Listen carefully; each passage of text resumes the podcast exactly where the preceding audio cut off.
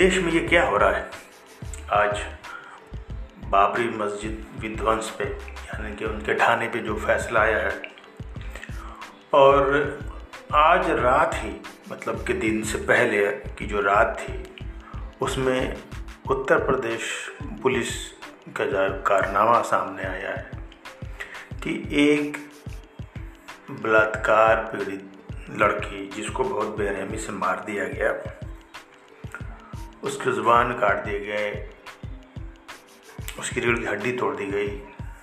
बहुत बुरी तरह से मारा गया, पीटा गया। चार लोगों ने उसके साथ सामूहिक बलात्कार किया।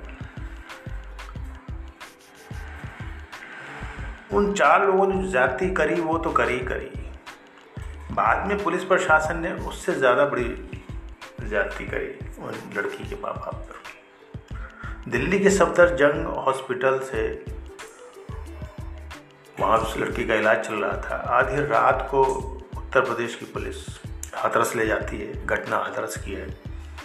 और वहाँ सुबह तीन बजे एक खेत में पेट्रोल छिड़क कर जिस तरह से मीडिया की खबरें आ रही हैं, लड़की का अंतिम संस्कार कर दिया जाता है। उसके माँ बाप चिल्लाते रहे।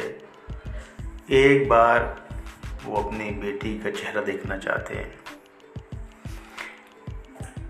उस लड़की को, अपनी बेटी को, अपनी परंपरागत ढंग से विदा करना चाहते हैं, आखिरी बार विदा करना चाहते हैं। उसकी माँ चिल्ला चिल्ला के रो रो के यूट्यूब पे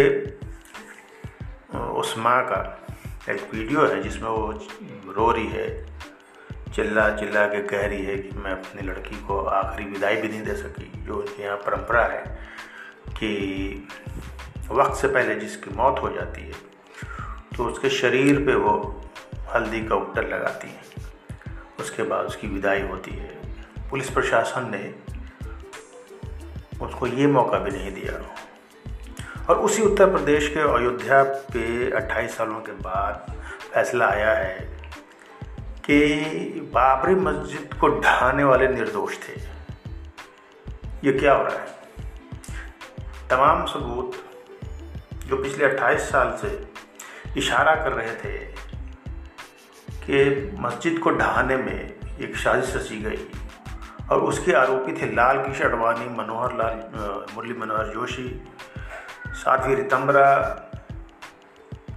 उस वक्त के मुख्यमंत्री उत्तर प्रदेश के कटियार ये सारे लोग थे, ऐसे बत्तीस लोग, कुल सैंतालीस लोग थे उसमें से सत्रह लोग मर गए, पंद्रह लोग मर गए। ये फैसला आता है। यानी देश में क्या हो रहा है? नमस्कार। मैं हूँ हाशमी और आप सुन रहे हैं मुस्लिम नाम रेडियो।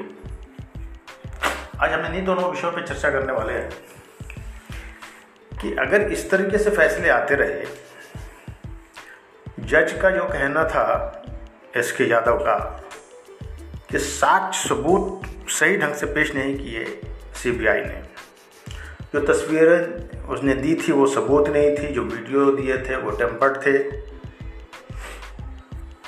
बड़ा सवाल ये है कि क्या बिना फ़ोटो के और बिना वीडियो के जज ने हिसाब नहीं मांगे कि कोई अपराधी है?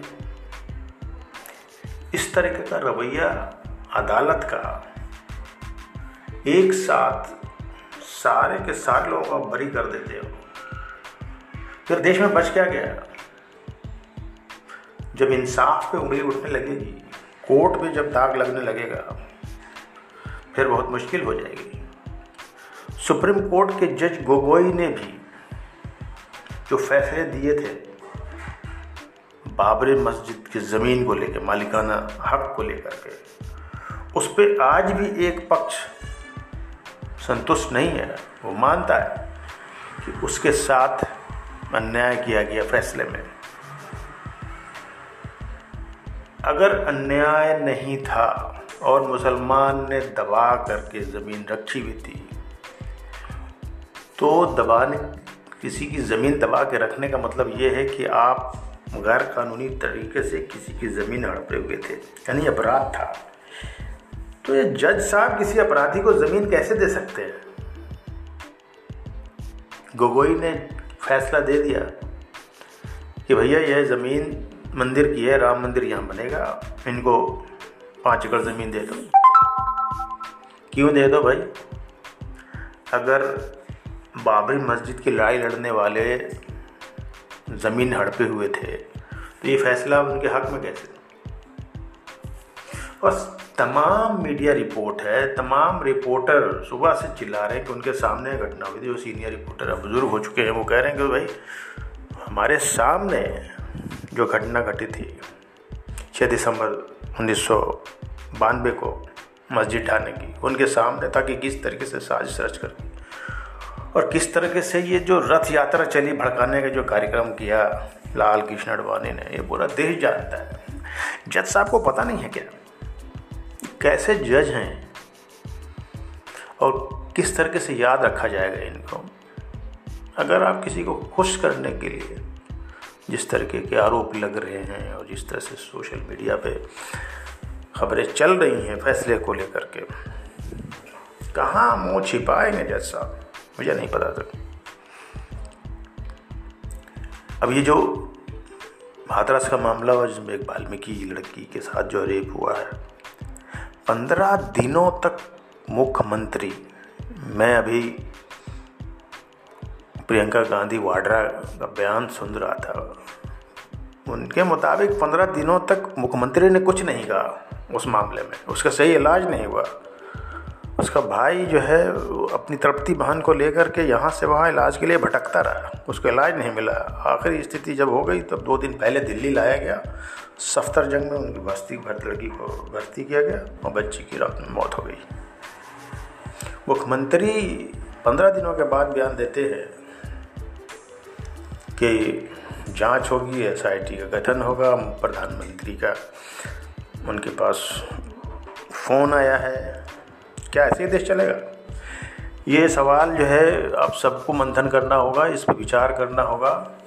ऐसा देश चलेगा तो फिर कैसा देश चलेगा? अगर इंसाफ ऐसे होगा, पुलिस का, प्रशासन का न्याय का तो स्वाभाविक है। हिंदुस्तान अपना वजूद अपनी पहचान पे प्रश्न चिन्ह लगवाएगा। चंद लोगों के लिए। चंद लोगों के खातिर, चंद लोगों की वजह से। इसलिए हम सभी को इस पर विचार करना होगा। इन शब्दों के साथ आप सुन रहे थे रेडियो नाव और विदा लेता हूँ। मैं हूँ मलिक असगर हाशमी। गुड नाइट, शब खैर। नमस्कार।